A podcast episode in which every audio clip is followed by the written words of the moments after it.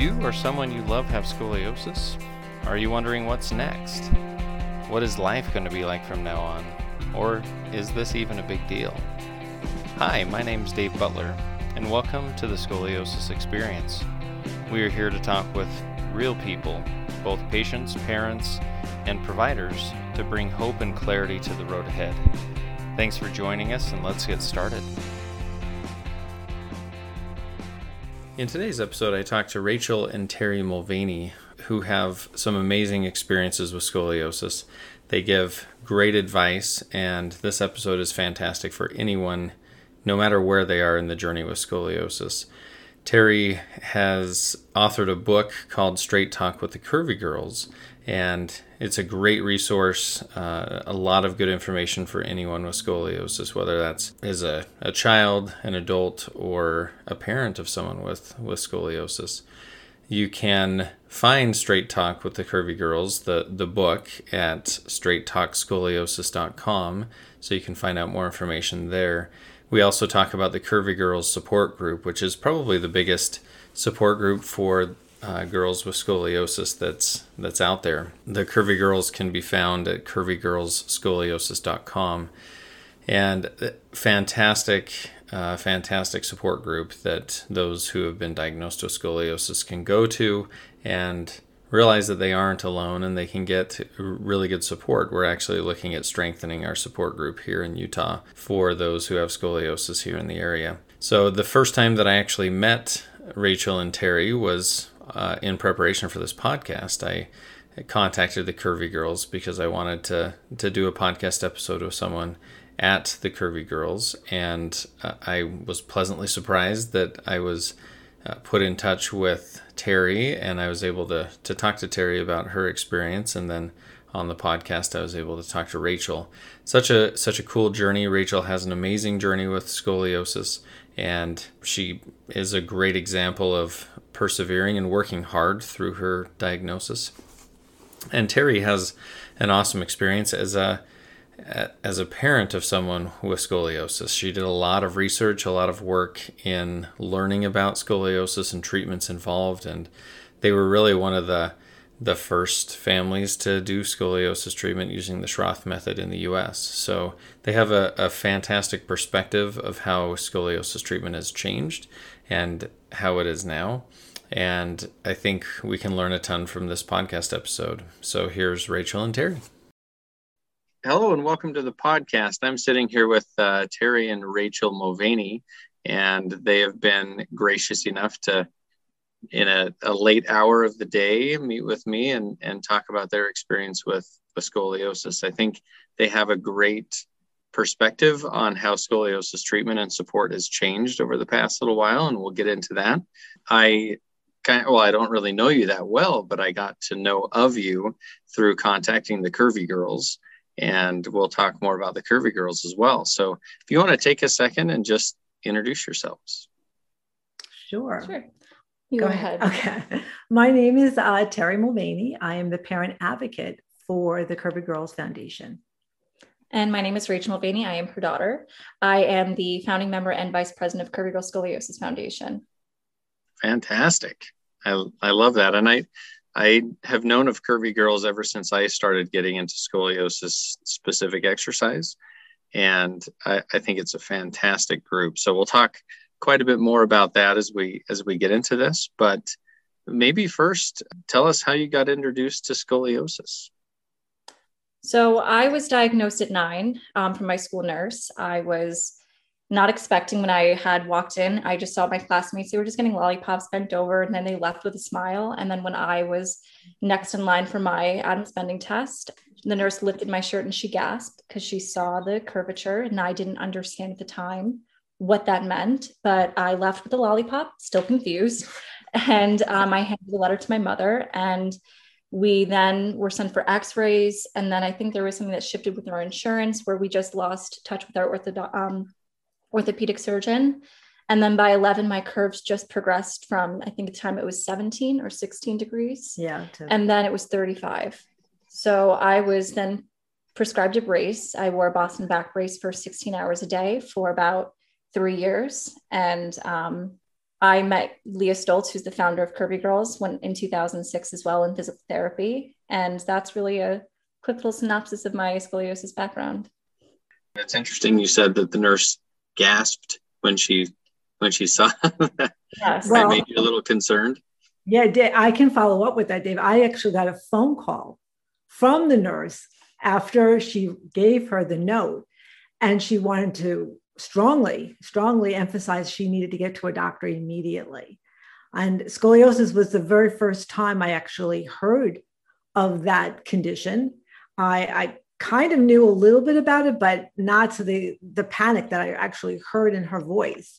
So I immediately uh, reached out to my pediatricians, and they kind of like dismissed the nurse's reaction because they said, "Oh, we, this happens all the time." So we ended up, um, you know, getting the next appointment, not like in, like as a rush appointment. We ended up just going at like the following week and he, they just said, well, yeah, she should see an orthopedic surgeon. And I was like, how did this go from not a big deal until like, yeah, she should see a surgeon. Uh, but she had about a, I believe, a 16 degree curve, they said. And then, you know, we went to the surgeon's office. And then it was like, we don't do anything at this point, we wait. So right. I was happy. I like that word. As a parent, we like that word in the beginning. But as the time went by, I definitely realized, you know, that uh, we could have done other things if we had the knowledge that we have today at a 16 degree curve. To most orthopedic docs and, and primary care docs, 16, 17 degrees is something that they don't really do anything with. No, no, even and, to, for the most part today, that is still the right. protocol. Right, and and we're trying to change that a little bit, but it's a it's a tough thing to change tell us about what treatment you received, Rachel. You, you mentioned being in a brace, in a Boston brace for three years. Mm-hmm. Uh, anything else that you did? Well, I was in severe back pain. I should note that. That was what prompted us to even see another doctor when I was yes. 11. Yes. I was in, um, I couldn't walk long distances, standing, sitting. I just was, I asked her also to just one day, I, can you just rub my back? So that was when we took that initial step to go back to the doctors, but we did try some generic physical therapy. I believe at one point I tried chiropractic care. Um, I I tortured her. I took her everywhere. Yeah. I she went to acupuncture. She went to oh, yeah. chiropractors. She went to physical therapists. She's seen the Massage whole gamut, therapists. everything to mm-hmm. get this, you know, her pain subside or just to stop the curve from progressing. Mm-hmm. Um, because that's when I realized, you know, like Rachel mentioned, is when she asked me to rub her back. And so when I pulled up her shirt and I could literally see when she bent over the differences of her her spine. One was elevated, one was collapsed. And I realized, oh, this that word scoliosis, we better get back to the doctors. And um, you know, we ended up going back, but at that point it was at 35. And and back in 2006, 40 degrees is when they did this surgery. So she told me, Mom, prepare yourself. She's heading for surgery because she had a zero Risser. And we know what that meant is that she had years left of growth remaining. And I had no choice. You know, we, I did cry, you know, by, you know, trying to hold back the tears. She didn't understand what it meant. She's mm-hmm. asking the doctor, you know all these questions what does that mean? What do i need to what is a brace? And tell them what the explanation of what she told you. She said eh, think of a turtle. You will be embracing the spirit of a turtle where you have a hard shell on and that is going to be your protective case around your back so it's there to, in guiding you to be healthy and to keep this corrected and keep things, you know, so status quo. Right. So your so, spine can go straight. Yep. So I was told to be a turtle, and that's what I embraced. I was a turtle. that's an interesting description. And yes. yeah. How did that yeah. make you feel? Did you feel like a turtle when you were in the brace? I I did not like the brace. I loved dancing. And that was something that was very difficult for me too. At one point, I had to stop because it was just, I was in too much back pain. Mm-hmm. And no one understood at the time what was causing the pain because the same answer I was received over and over again was there's no such thing as pain with scoliosis. And right. then the worst part was I would have the doctors with me in the room look at my mother and say, Oh, mom, she's got you wrapped around her finger. She just wants attention. Seriously. And, yes. So it left oh. a quite Yeah. an emotional toll on me when that was the dialogue because and i'm so grateful that my mother just believed me and she was like if my daughter says she's in pain she's in physical pain because she knew if i couldn't dance that was a big um, yes. catalyst and a big issue that we had to address. So she was very resilient in wanting to find answers with me. So I still, I was very fortunate that the back brace did work for me for the most part. My curve was stable the three years. But when I got out of my brace, um, my 30, I think it was when we was discharged, I think it was like 33. Mhm. And then within a year, my curve just kept progressing. I was in so much more pain than ever before because now, for the first time, I don't have my turtle shell to um, keep me in that corrected upright position. So my body started to naturally pull into gravity's pull. I was collapsing into my curves. My curve then progressed to 42 degrees. So now at this point, and my pain just absolutely escalated. So this actually, in this process, my Th- mother, Right. And this is what was my catalyst because I was trying to, through my research, we were writing a book for the first book, Straight Talk with the Curvy Girls. Um, and my goal was to just share the girls' stories so that all parents and, and young girls reading the book feel like they were not alone in how they were feeling. I wanted their, their themselves to be validated. Mhm. And that's what the goal was for them sharing their stories as the research developed in her pain, I started to look for alternative treatments. And I happened to be Googling and I found the Schroth method. And I found therapist Beth Janssen, and she had just started the clinic and all of her certifications that she was bringing into Wisconsin from, you know, Spain. And I was just said, okay, let me go. Because what, re- what resonated me most Dave, with her was that Beth was a physical therapist and she had a son with scoliosis. So for her to seek out and leave the country to get help for her son, that meant like, and had such positive results, that was enough for me to make a phone call because now she was living in everyday pain and now they're talking surgery. Mhm.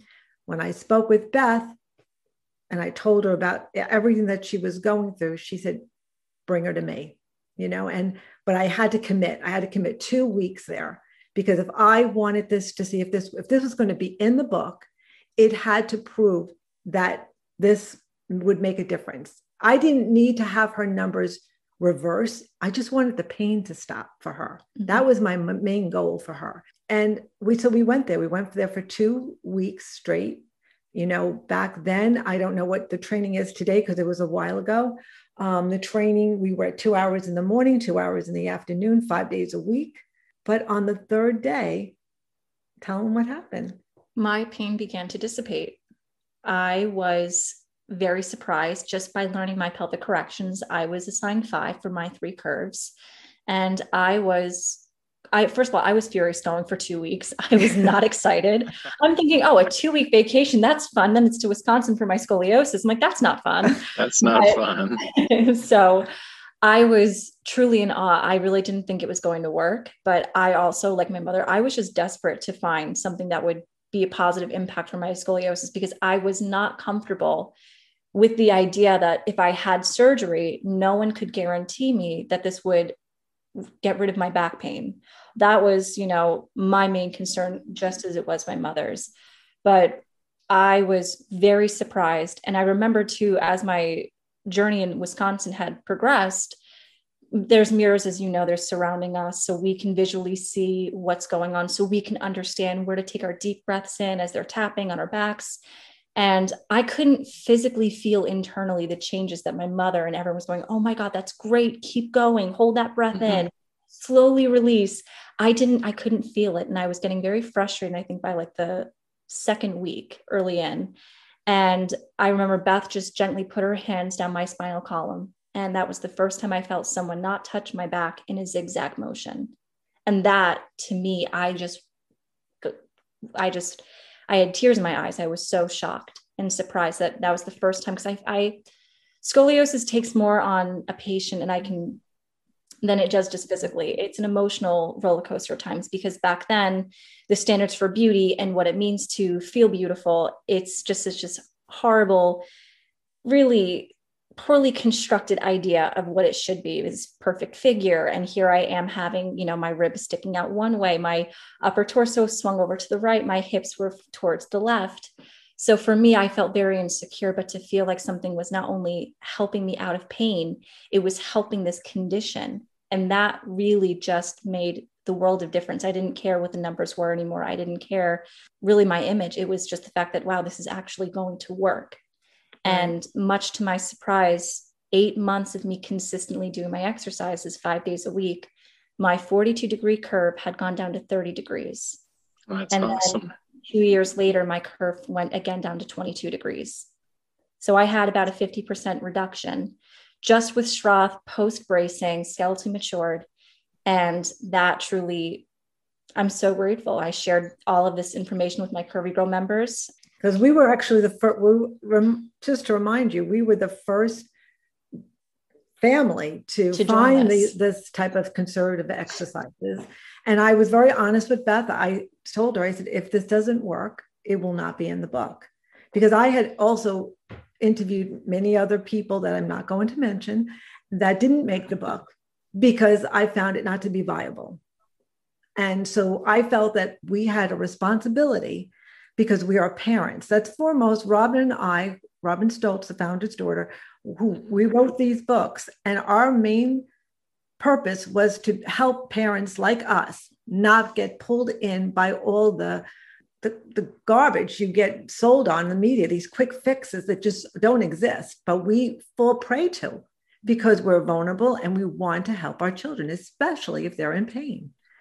So this this type of exercises was huge for me. And um, I couldn't wait to share it with the world. And what better way was to put it in our book? That's awesome. And yeah, no pressure on Beth there with uh, if it doesn't work, you're not making it in the book. she was a great sport. oh, she she's awesome. I love Beth. She she's amazing. That is such a cool cool story.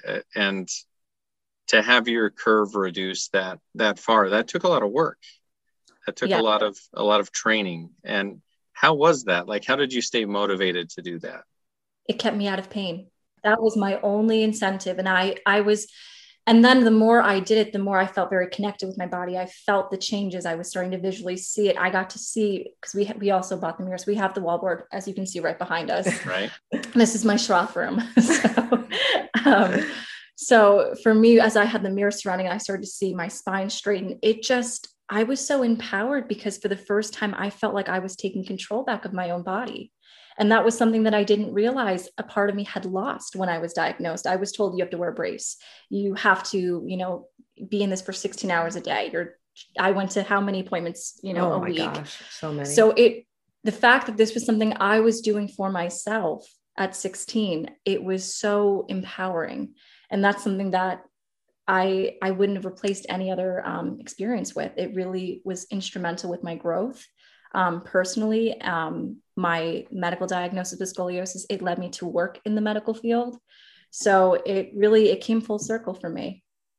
That's awesome, and I think with your background as a dancer, to to feel out of control with your body, like that you didn't have control of that, that must have been very very challenging, very difficult, and to mm-hmm. feel like you could take that control back was sounds like very empowering for you. It was. It absolutely was.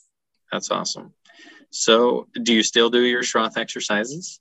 Sometimes I do actually. I mean, I'm 27 yeah. now. I just finished my master's degree, so I really didn't have time to do a lot of things right. for myself. Um, I will not say how many times I went to the gym this year, but it wasn't a lot.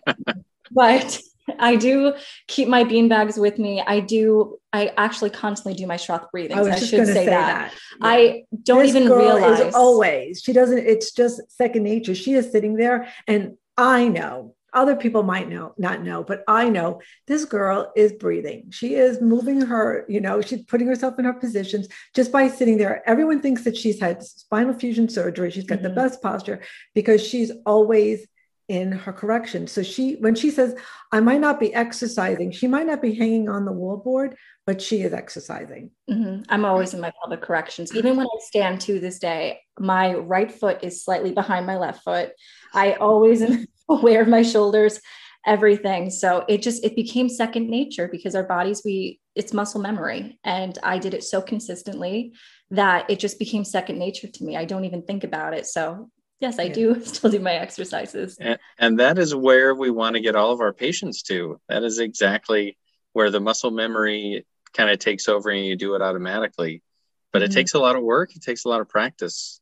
And and I we do try to tell parents, you know, because Rachel and I have hosted new families coming into this room and um, they have watched her do it you know her exercises. She gives explanations on what she's doing at all time. But we always remind them if they wanted to learn to play an instrument if they wanted to be a great pianist they are not going to just mm-hmm. do that in a second. They're going to have to learn the chords. They have to know keys.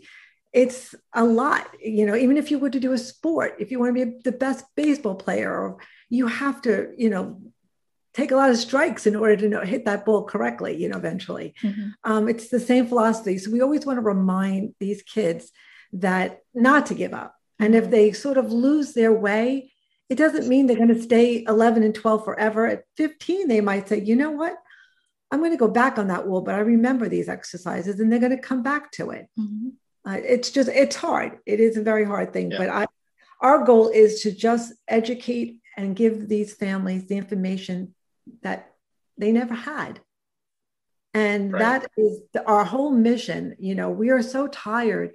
You know, when we talked about, um, when, when we think about why we write, wrote these books, is that for so long, our parents, they blame themselves when they come to our meetings, when they hear all this information. It's like, why didn't I do more research? Why wasn't I told this?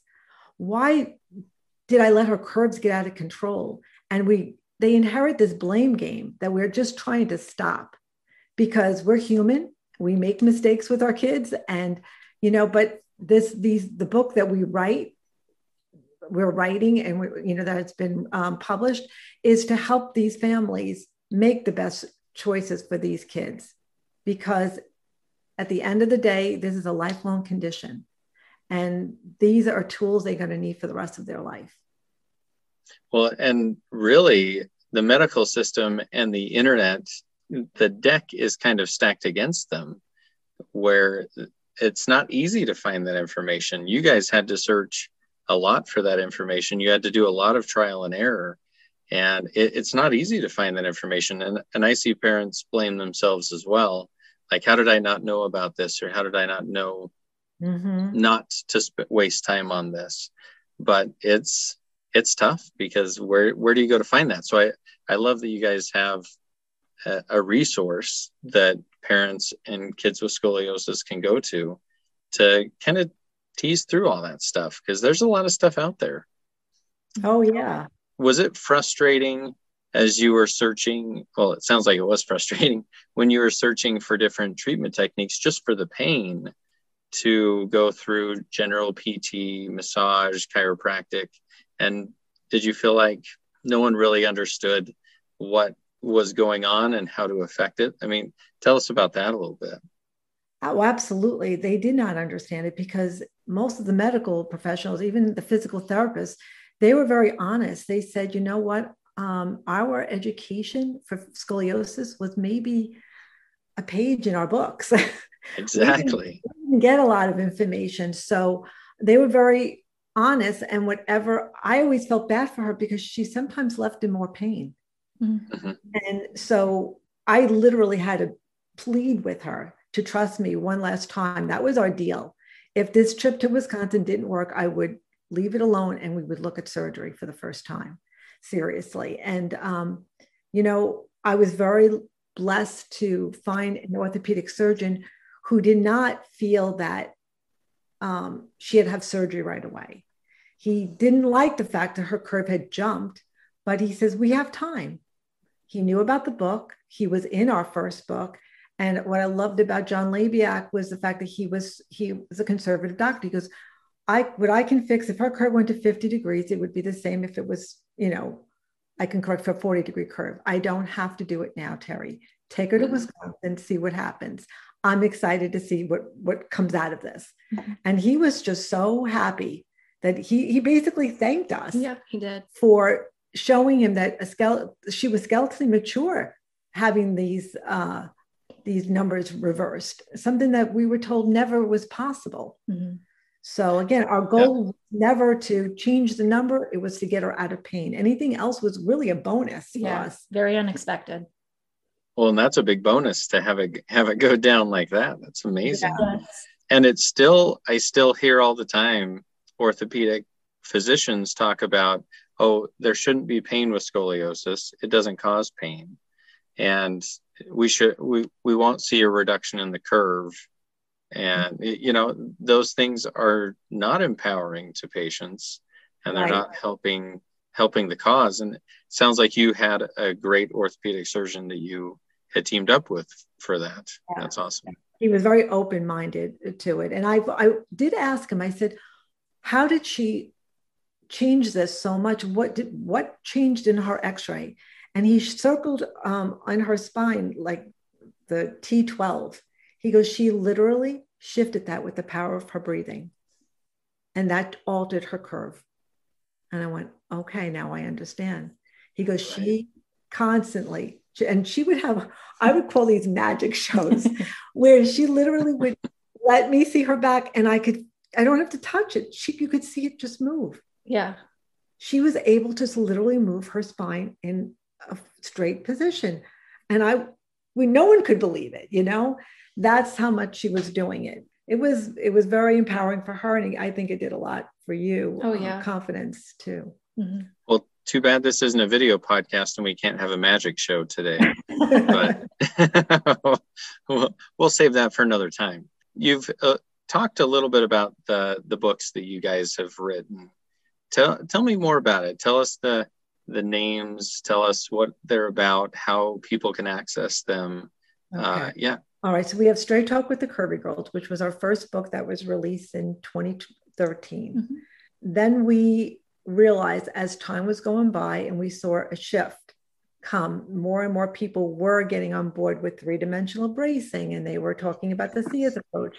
SEAS approach was also, I got, I was lucky enough to meet Dr. Negrini in Italy, in um, Spain, I'm sorry, at one of the SOSORT um, conferences. And I reached out to him and he agreed to participate in our books because I knew that a lot of the therapists in the US were being certified under his treatment. So, whatever was going to have access in Europe and was bringing to the US, I wanted people to know about it in these books.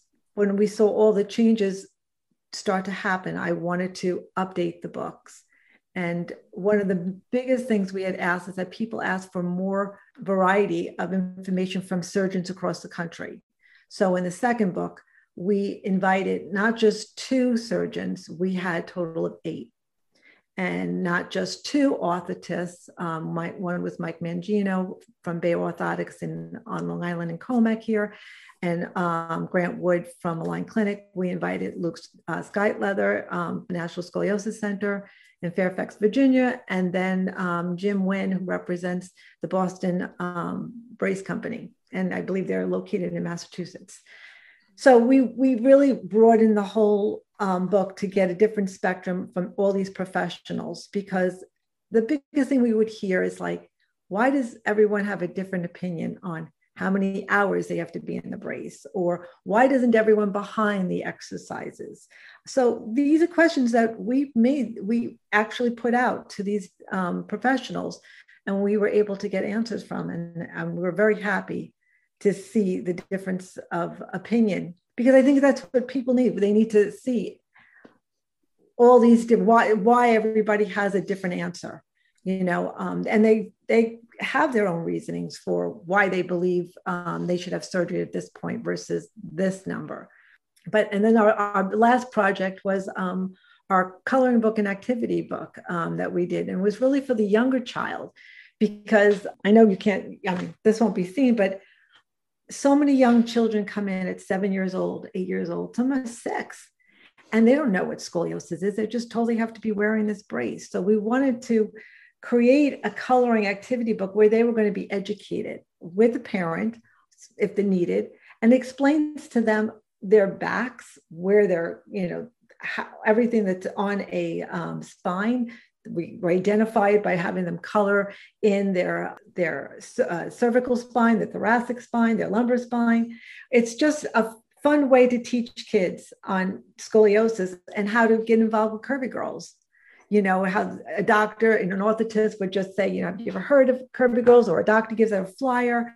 These are all things that, um, you know, happen all the time how people learn about curvy girls. And we just take them on the journey through fun activities just to reinforce you know the information they can start learning about. Because when they're that young it takes they're going to have this for the rest of their life you know this information.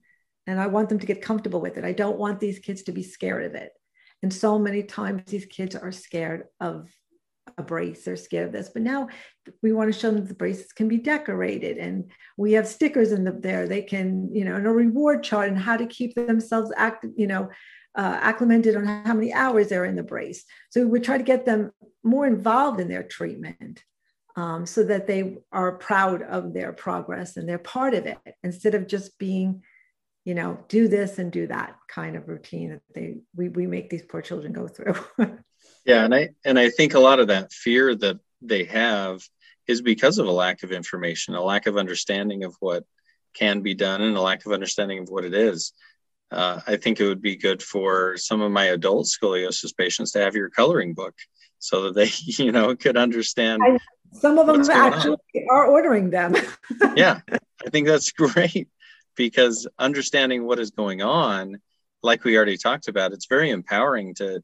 to know what's going on and th- then know that there's something you can do about it. That you're right. just, you're not just right. at the mercy of this curve that may or may not progress. So i think th- those are both great resources for the people listening to this podcast.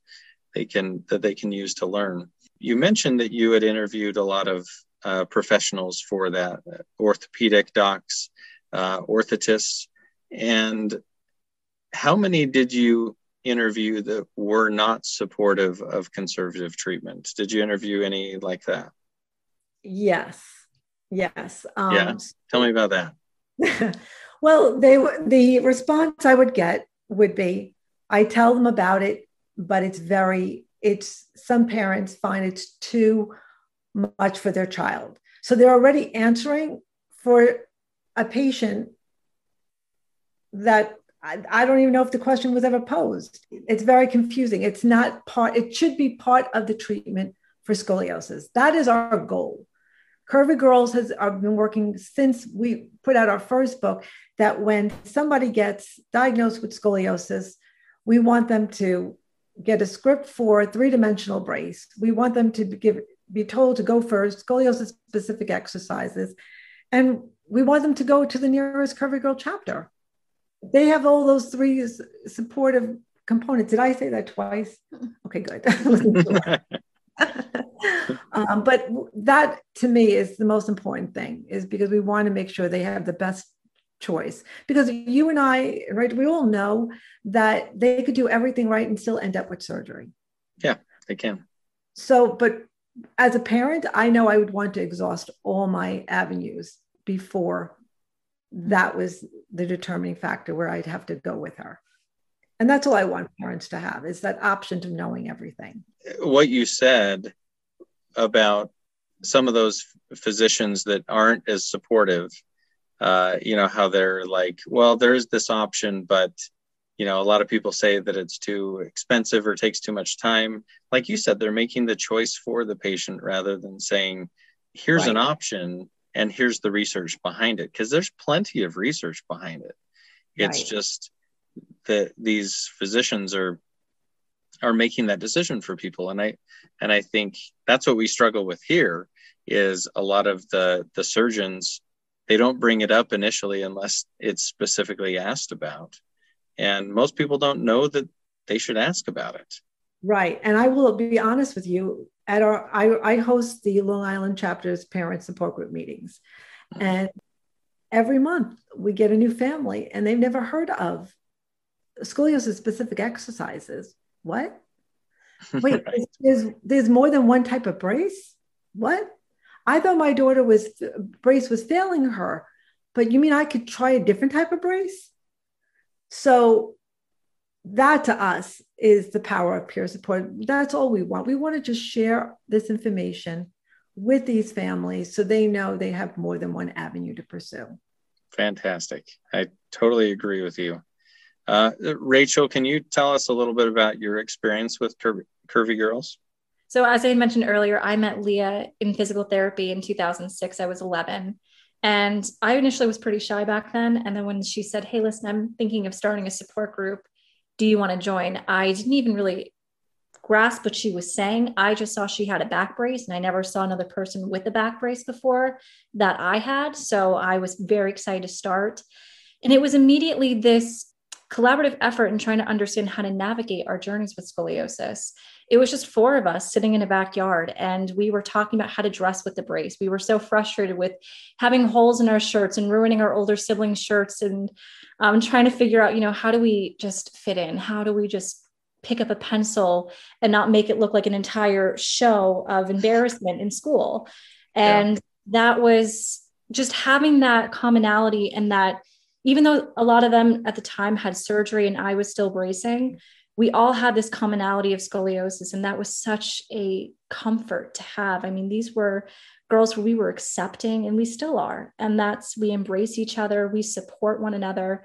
And my favorite part of all with Curvy Girls is I've gotten older um, because I did take over the chapter when Leah went off to college. I ran the Long Island chapter. And just seeing that, you know, sometimes as being a leader, I would step back and let the other members encourage a new girl to talk about their back brace, how to tell their friends about their back brace, do a school presentation. Maybe you don't want to hide your brace. Why don't you wear it over your clothes? That's a beautiful brace design. You should, the dialogue that you hear from the girls who were once crying hysterically of their diagnosis to then empowering and trying to have a girl say, listen, you fell seven times, stand up eight and that is something that truly has just been such a, a beautiful experience to grow up with. And as curvy girls expanded we now have over 100 chapters in 22 countries. It's just something that i'm very proud to be a part of. And seeing that this is something that goes beyond just wanting to address scoliosis we talk about preventative care. We talk about emotional support mental health. These are things that it's it's it's truly an incredible experience to be a part of. And I, I couldn't be truly more grateful that my diagnosis happened for me, not to me. And you were able to to start with Curvy Girls at kind of the inception of Curvy yes. Girls, mm-hmm. which is is awesome. If someone's looking to join a Curvy Girls chapter or something like that, what, how would they go about doing that? So if they wanted to see if there was a nearby chapter, um, they would just go online to a www.curvygirlsscoliosis.com, and there's two S's um, between cur- girls and scoliosis. And then on the homepage, it'll say groups, and it can show and uh, break it down by USA versus international leaders. And if there is not one chapter near them, you can always start one you just email info at curvygirlscoliosis.com and we will put you in touch with the right person to just we'll just ask you some questions just to see um, why you want to run the support group. Are you able like not are you able to but are you comfortable in doing this? Is this a responsibility you want to participate in? And it's it's just such an exciting thing to see truly. What does a, a chapter meeting look like? Like what type of support can someone expect when they join a chapter or they go to to visit a chapter meeting or something like that. What tell us what that's like. So the first thing is the girls and the parents meet separately. The parents have their own support group. The girls are in their other, in another room. So we have more free comfortability. Say my mom just doesn't understand or my father just doesn't um, let me take the brace off or something like that where the girls can be more you know freely spoken. But we I always just do this warm welcome where we introduce ourselves, we say a little fun fact about ourselves, where we are with our scoliosis journeys. You know, it's we talk about an array of a variety of conversations, whether it's I'm nervous of, you know, how to wear it to school. I'm nervous what my peers are going to think. Or I have this question I want to ask my doctor, but I feel like they talk to my parents more than me should I even bother speaking up? So we would even try to create different scenarios of how to boost your confidence in talking to that um, orthopedic surgeon or telling your orthotist, listen, this right here, this brace is too tight and it's poking in and it's making my skin red and uncomfortable. You know, speaking up and advocating for yourself is another big part of our conversations that we have during these monthly meetings. Um, when I was running the chapter, also, I would take the girls shopping on how to dress with their brace. If a girl had surgery, we would all um, take turns visiting that girl in the hospital. It's really a it's a community. It, yeah, it's a community. It's it's mm-hmm. a wonderful community. There are no cliques. No. There are no um it's just one commonality and that is to, you know, to help one another. Mm-hmm. And that's what I I cannot emphasize what I think is the best part of, you know, being part of Curvy Girls. Mm-hmm. And this is nothing that we don't get paid for this. No one gets paid for this. This is truly just out of the goodness of our hearts where we just want to help others. When Leah started Curvy Girls, she wanted to connect with more people. And then as it grew, we just really, me, Leah, my mom, and Robin, we just wanted to give back to what we didn't have at the time when we needed it. And now to see that it's just this continuation of kindness that keeps it's a domino effect. Yes i would call it a domino effect of, of just constantly what we've done for someone else um, someone else is doing mm-hmm. for the, that next person. Um, i've seen in, in, the parent support groups you know one of the blessings that we have because not every um, support group throughout the world is able to have a parent support group and the kids room. Sometimes a parent there cannot do it. So for the most part there are but it doesn't always exist in every mm-hmm. chapter but in our situation on long island you know this is the time when the parent will actually be vulnerable they've been holding it in and you know we always have that box of tissue because they know it's not cancer right but it's they're just feeling so scared that they don't have this is something they don't understand that they can't fix mm-hmm. and when as a parent we all know whether it's scoliosis or any health condition, we want to fix our kids. We want to make them all better. And this is something we, we're not able to do. You, you don't want them to have to go through life dealing with something like this. And, mm-hmm. and I think the support for the parents, not that it's more important than the support for the kids, but it's very powerful for parents to talk to each other about this stuff. I've seen that in my my practice as well. So Rachel, you you had mentioned before that when you met Leah, you were just excited that you knew someone else that was braced. Before that, and maybe even a little after that, did you feel like you were the only one dealing with this? Beforehand, absolutely. Um, I did not know anybody in my school. The timing of me getting my back brace couldn't have been worse. We had just moved to a new school district and a new house. So I knew no one in my classes. So I I especially felt very isolated. I was even told I was depressed by my pri- um, primary care, uh, no, my pediatrician, I should say, and because I just was very withdrawn, I was in a lot of pain, and no one knew how to give me answers to it. So it was very difficult. But after Curvy Girls, I felt more at ease with my scoliosis. I mean, I still had my ups and downs, but knowing every month, the first Sunday of every month, I got to go to that meeting and see the girls that became really like my closest friends, that was something that I looked forward to. And watching over the years as Curvy Girls expanded, um, the chapters going internationally, um, it was just, I'm very grateful to see how this had turned out. Well, and it's interesting because most girls that, well, a lot of a lot of girls with scoliosis never get to the point where they really have someone that they feel like understands what they go through. Mm-hmm. And little do they know, you know, that it's 3% of the population ish. And guaranteed there are other kids in their school that have scoliosis. They just don't, they just don't know that. And connecting them with kids that, that are dealing with the same types of things, I think that is so powerful. That's mm-hmm. so great. Um, what about curvy boys? What do you do with curvy boys?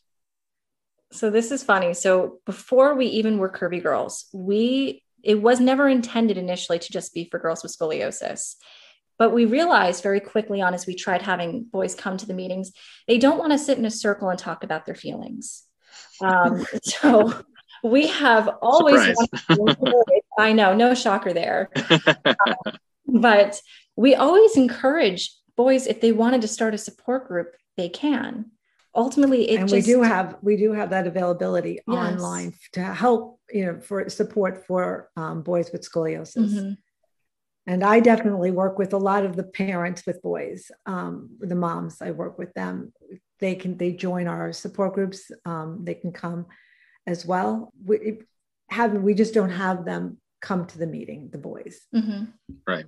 I know for a fact that our leaders have reached out to boys one on one. Yes. And have spoken to them and corresponded with them. Mm-hmm. I know mm-hmm. you've corresponded, have, yeah. emails. And so it's, it, they're never not addressed. Mm-hmm. You know, it's just, it's much harder for these young boys to want to say, yeah, this is bothering me. I need to talk about it. Mm-hmm. Yeah. Most of the boys that I treat, they don't, like you said, they don't want to sit around in a circle and talk about their feelings. so, right. And, and then to be honest, I mean, I think Leah has said, you know, we talk about in the second book, you know, you know, she gets into more about why the there are no boys in the groups. And ultimately, you know, we knew it would change the dynamic because girls are going to start talking about, you know, their periods and what how does it feel if they're if they start developing and how the brace is going to be towards their breasts, all these topics would never probably be able to be talked about Mm-mm. if there was a young boy sitting in that room. Right. I totally agree with that. And, and I think the way it's set up is is great and provides support for for these girls and you know girls are diagnosed more than more than boys and so. Uh, not that boys don't need support but i think it is very specific to the the girls. I think it's great. Uh, so maybe let's uh, kind of an overview. Rachel what what uh, advice would you give someone who's just barely diagnosed with scoliosis? Um, I would always advise to join a local curvature support group. Ironically, I would have said the support group is number one. It's mo- most important, other than my book. Our books are very helpful. Yes. Um, you know, one thing we didn't talk about with the books is is that it does. You know, it's been called a resource book, and um, because it they can go into the doctor's office, Dave, and they can ask their questions because we give them what to ask the orthotist, what to get from the doctors, because they were never thought to ask, well, what's my child's rotation? You right. know, how what should I how do I prepare for surgery? You know, what are the important parts of um, you know what's normal on fitting a brace and not normal? So yeah, the most important thing for us is to find a support group.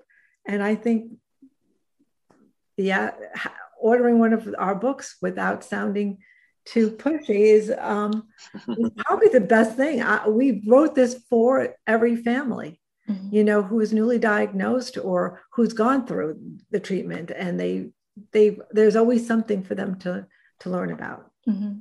Well, and I wouldn't feel bad at all pushing that book because I, the more information and the more experience they can get with that, like you said, the better they can ask questions of their providers and the mm-hmm. better treatment they can get. I, I think that is a fantastic suggestion. Mm, thank you. Yeah. Thank you for answering that for me. so, while we're talking about the book, how does someone acquire the book? Well, they can definitely go to info at straighttalkscoliosis.com, and that brings you right to the website, and they can order the books from there. Um, awesome yeah so that's you know we have internet we also deliver internationally that's great i i'm excited to get more books in the hands of kids who and parents who can benefit from that. So maybe if i ask terry you, you another question what kind of like what i asked rachel what advice would you give parents of kids who have been diagnosed with scoliosis? Not to be afraid to change doctors to change hmm. race to even if the you're with a, a physical therapist that you find that you're not getting it's not working. Change there's no harm. As i said the curvy girls um, were very great in resource for helping parents guiding them. I've done that all as a parent advocate i've always received emails on you know i, I live here. Can you recommend a physical therapist? Um, do you know this physical therapist? I personally, if um, I usually put down someone that I know is reputable, that is following the um, criteria of how these exercises should be taught. I don't want any watered down versions of these exercises. So that's the most important thing I would want parents to be aware of. These exercises can work, but if you are going to someone who's giving you the really great deal on these exercises, make sure you're getting the, the quality time that these kids should be having because they should not be watered down. That is my biggest concern is that this is a viable exercise. And if we don't have professionals teaching this the way it's meant to be taught, we're never going to change the, the future of the way the treatment should be. And if we want the treatment to be uh, in the future for scoliosis to incorporate scoliosis specific exercises, whether it's the Rigo method, the SEAS approach, or a Schroth method, we have to do it the way it's meant to be taught. And and I totally agree with that. Obviously, you're preaching to the choir when you talk to me about that, but it's when you say watered down approaches, I I do hear physical therapists occasionally saying, "Well, I know some Schroth things that I've been doing with them," right. and yeah. I'm like, sorry, what? What? You've been trained in Schroth? No, I haven't been trained. They and, read a book. They'll read a book and they say they think they know. Right. And mm-hmm. and it's I think that's one of the biggest dangers because the more watered down it gets, the less effective it gets. And right. then we're not seeing the results and then it never becomes standard of care.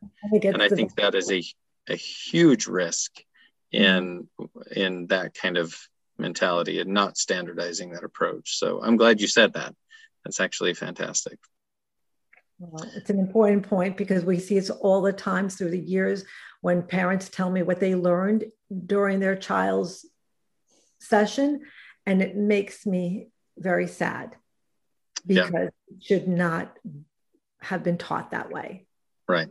And the cool thing is the we we have a lot of providers of Schroth method uh, or Rigo method or SEAS approach around the country now. And mm-hmm. there's uh, most people live within, you know, somewhat short distance of someone who practices that, but having them find them is is challenging sometimes, unfortunately. Mm-hmm. Yeah, that would be my biggest advice: is to not be afraid to to change. Change yeah. is, you know, we. I would. I've done that. It took me. It is hard. I'm not going to lie. That it is hard to especially if you like the person. That's what we get the most, Dave. We, they tell us, but he's such a nice person. I don't want to hurt feelings. All right. Okay, cool. Do you guys have any books in the works?